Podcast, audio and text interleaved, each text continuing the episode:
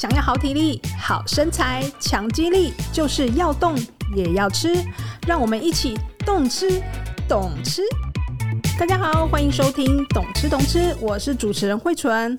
诶，我们知道，想要活动力强，随时可以出门爬爬照，身体一定要好。而所谓的身体好呢，更明确一点来说，就是身上的肌肉和骨骼都要强壮有力。想要达到这一点，虽然说感觉很简单啦，但实际上做起来可不容易哦。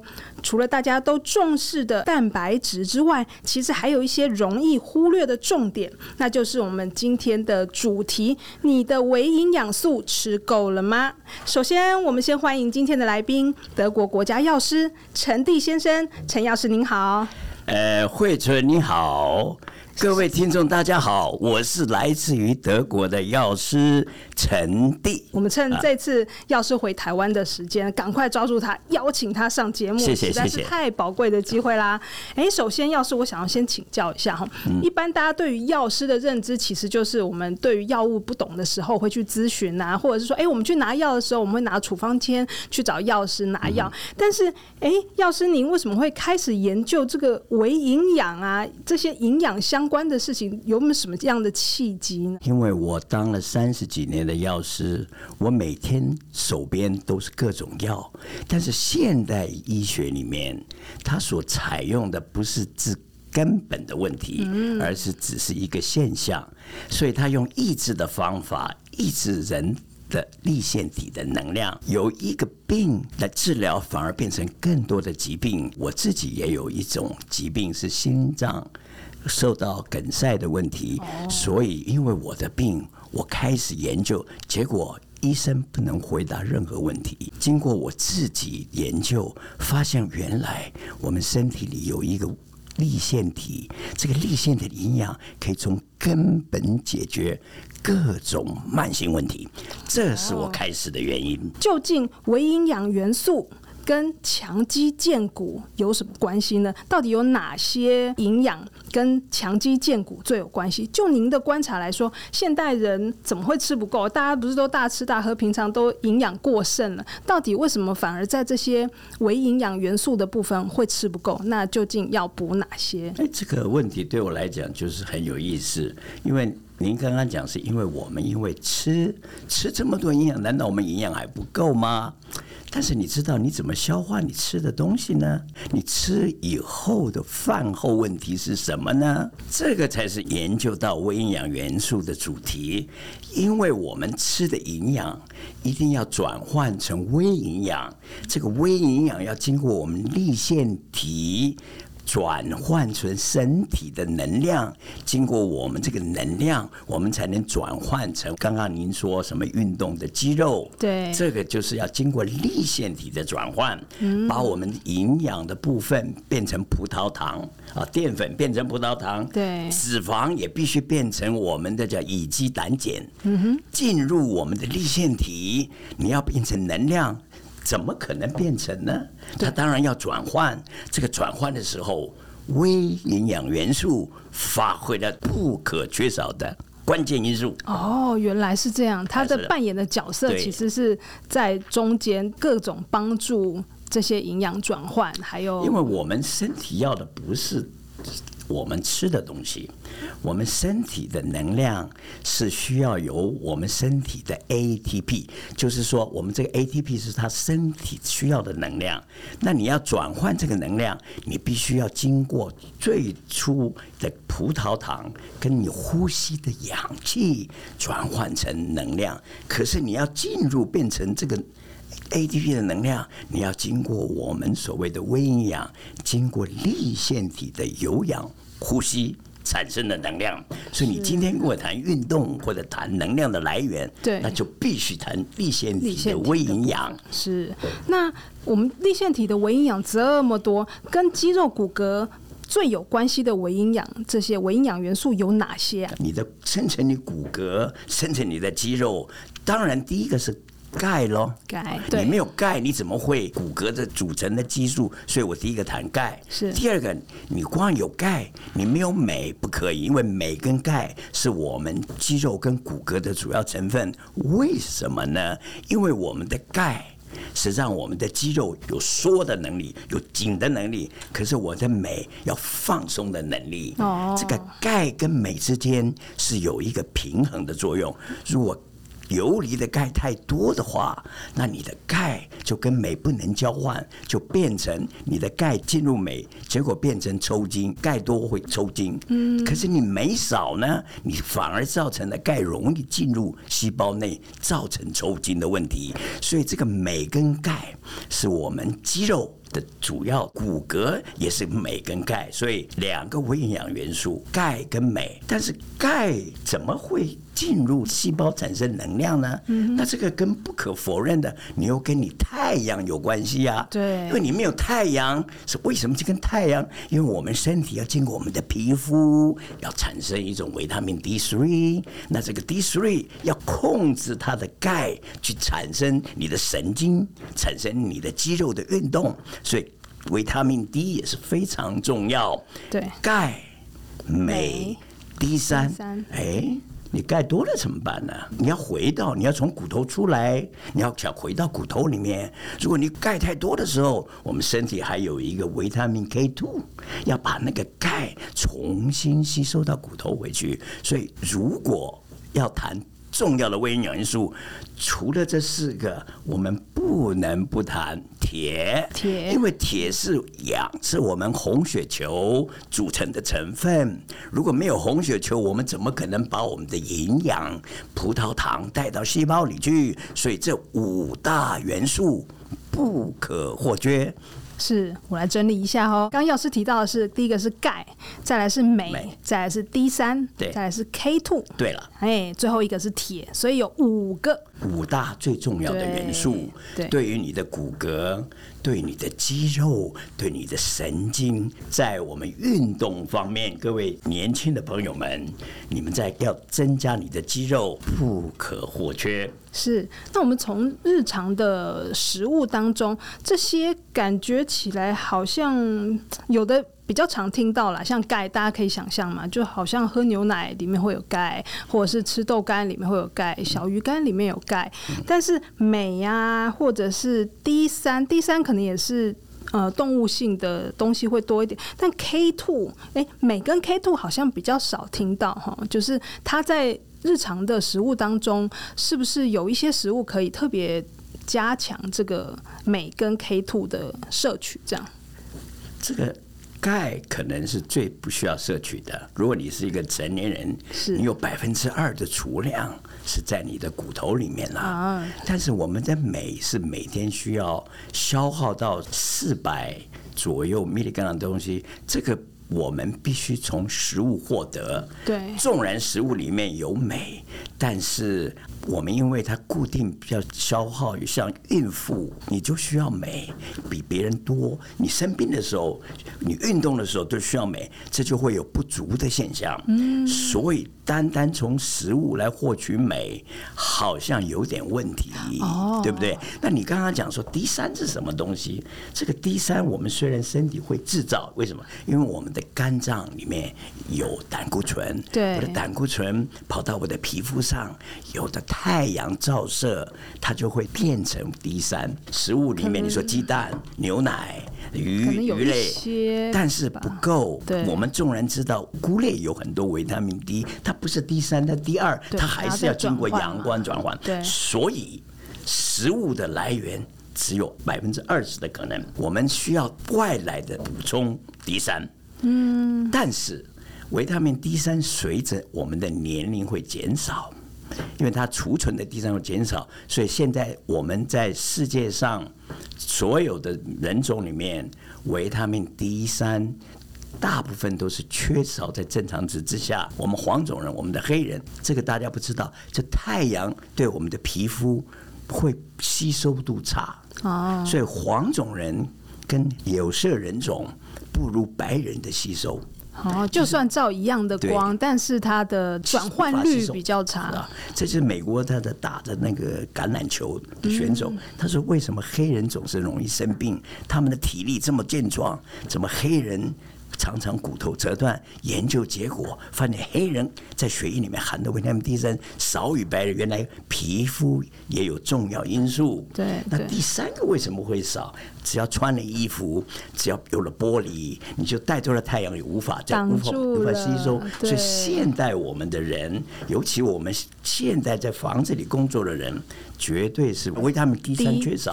所以我 K two 从哪里来还没有提到，对不对？那 K two 是绿色植物里面有的，嗯，就是说，但是它不是 K two，它叫做维他命 K。嗯，那他说它是维他命 K，但是 K two 干什么的呢？K two 跟 D 三是一个千年以来或者万年以来不可区分的夫妻，为何呢？因为你的 D 三让我们的骨头游离的钙进入了细胞，然后用钙来控制我们的能量，控制我们的神经，控制我们的信息。但是你钙还要回复到你的骨头里去，那么因为。我们吃的食物里面只有很少的维他命 K，因为这个维他命 K 在身体的半衰期很短，两个小时。哦。我们产的是 K2 M car four，它身体两小时，所以我们若用很少的维他命 D 三的话，它可以经过每天的食用补足我们的钙进入骨骼。但是我们今天所有世界上觉得 D 三。不足，所以我们必须补充维他命 D 三的时候，如果我们长期要补充大量的维他命 D 三的时候，我们已经把我们的 K two 消耗完毕。哦，那如果你不添加 K two，结果钙游离太多，造成了我们血管钙化问题、神经钙化问题，这个太多的钙造成了很多的疾病。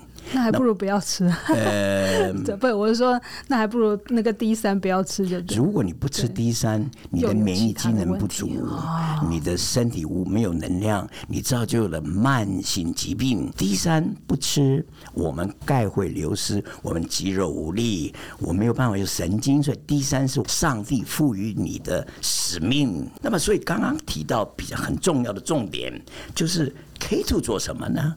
因为我们的细胞只有一个 C O O H，就是说它可以吸收钙。你只有 K two，它增加了另外一只 C O O H，变成两只爪子把钙吸收。因为钙是二价，那你因为用完了以后只有一价的时候，钙不能回到身体里面，所以我们今天。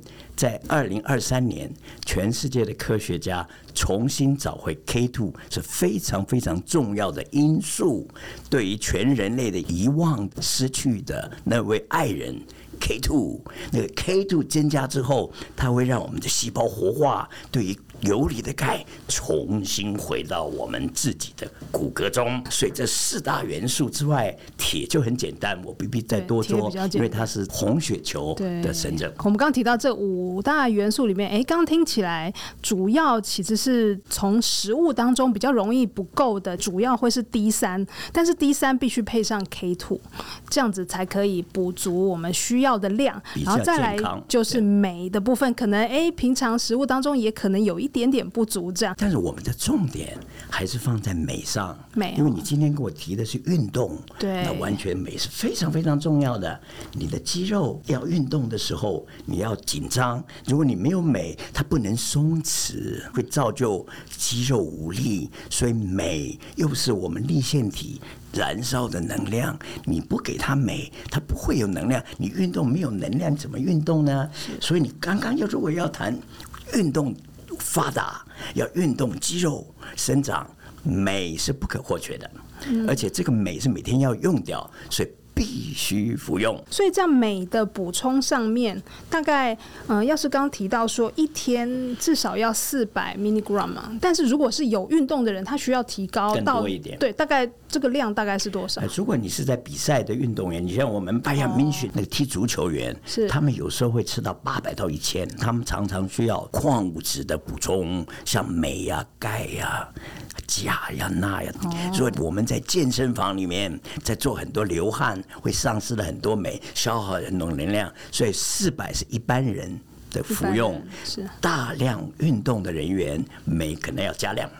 镁不用担心多，不会有中毒的问题。所以，药师，我们对于一般的民众来说，就是有一点运动，然后可能他不会运动到像运动员这么的大量的运动的状况之下，我们会建议一般人大概一天要吃多少的镁呢？这个以我们在德国药师的标准建议是希望他。三百七十五毫克，镁在身体存留时间很短，哦，所以它一般都是早晚各一次。早晚。但有些失眠上的问题，我们往往希望他晚上也服用镁，能够让他镇静安眠。嗯。所以镁不单是有运动需要，而是在我们睡眠中，镁占了非常非常重要的地位，对我们所有的。荷尔蒙对我们的褪黑激素占有非常大的辅酶的功能。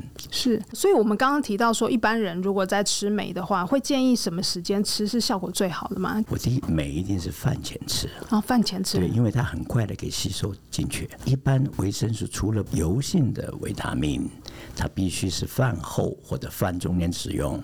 只要水溶性的矿物质，像维他命 B、维他命 C，我们都是主张饭前服用。但是为什么有一个叫饭后服用，或者是在睡前服用？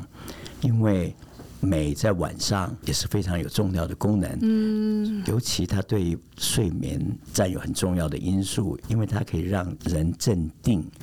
那么有了镇定的功能，所以我们也主张睡前服用。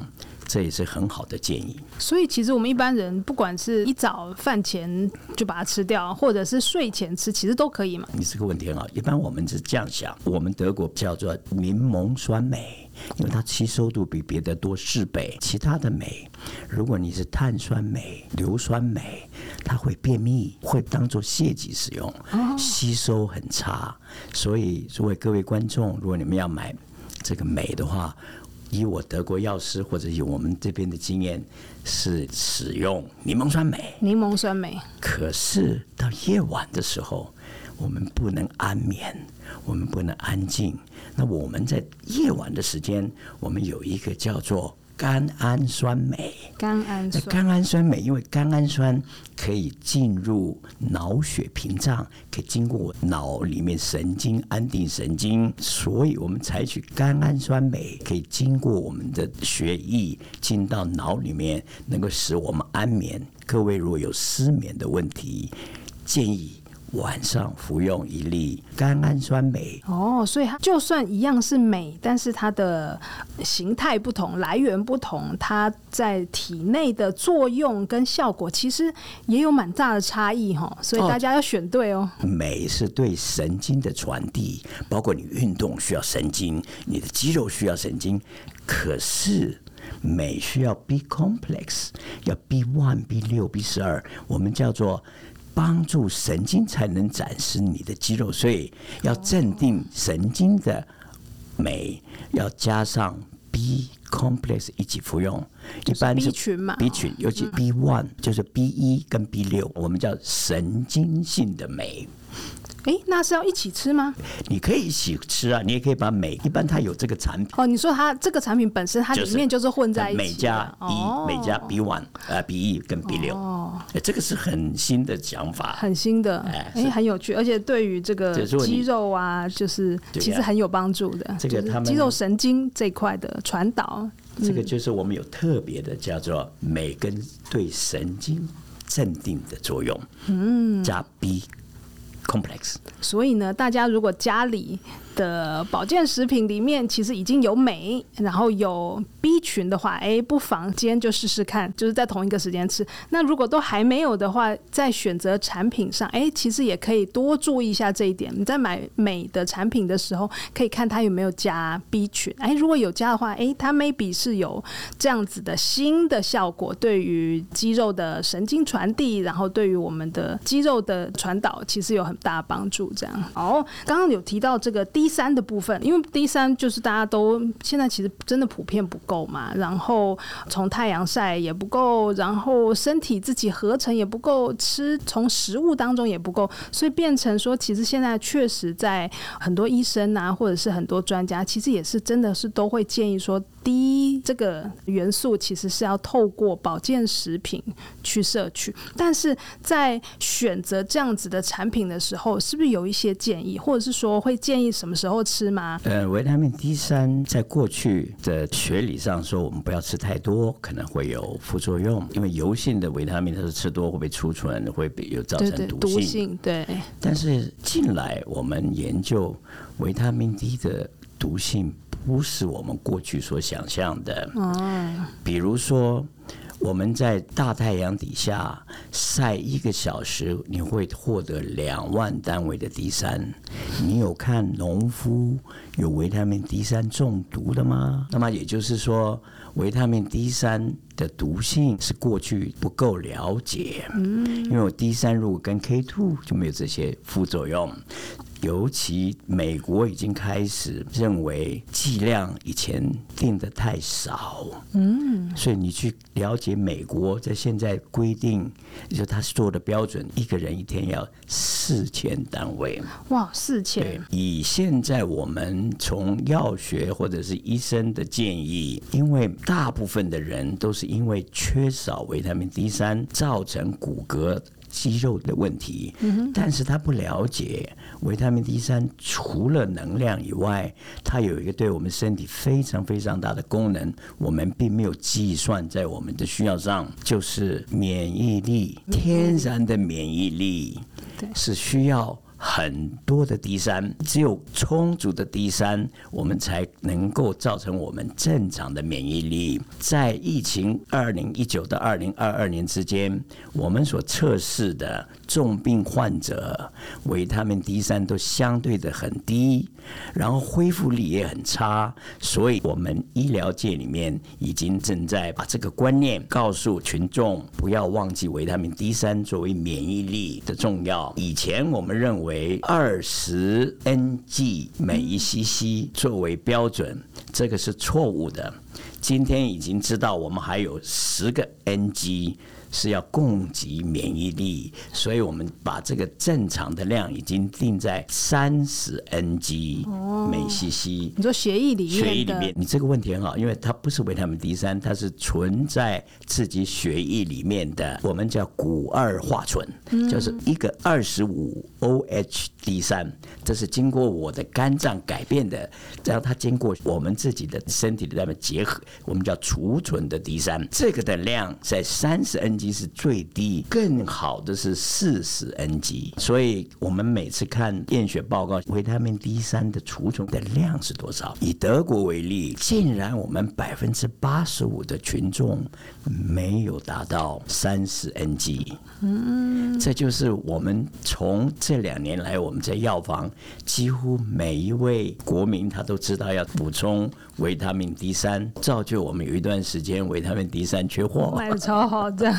对，尤其是又是疫情的关系，大家更紧张。但是它有一个很简单的概念：如果你是二十，你要补三十，你要多补多少？对啊，要多。它有一个换算单位。如果我说，哎呀，我只有十八，我只有十九，我准备调整到三十的话，那你中间差了十一，对不对？如果你十九差十一，你每一千单位的维他命 D 能能够提高十个 ng。但是你不要忘记哦，你是原来是十九，就当做。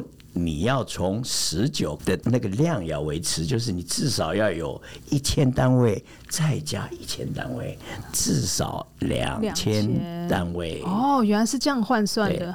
这样子其实大家自己可以稍微评估一下，抽血先去验一下你自己的 D 增加多少，对不对？对，就是说这个验血值可以给你做参考，对，可以你做处理你维他命 D 三的需要。但是他大概要吃多久，他才可以达到这样子的程度？你是好问题啊，因为我们说你本来就缺，我希望一次就给你补足，不要等到你现在去，我还要给你等上三个月吗？所以他们开的让从十九开始要变成三十，我们先给他开一万或者两万单位，哇，先让他吃一个月，让他达到指数之后再减少。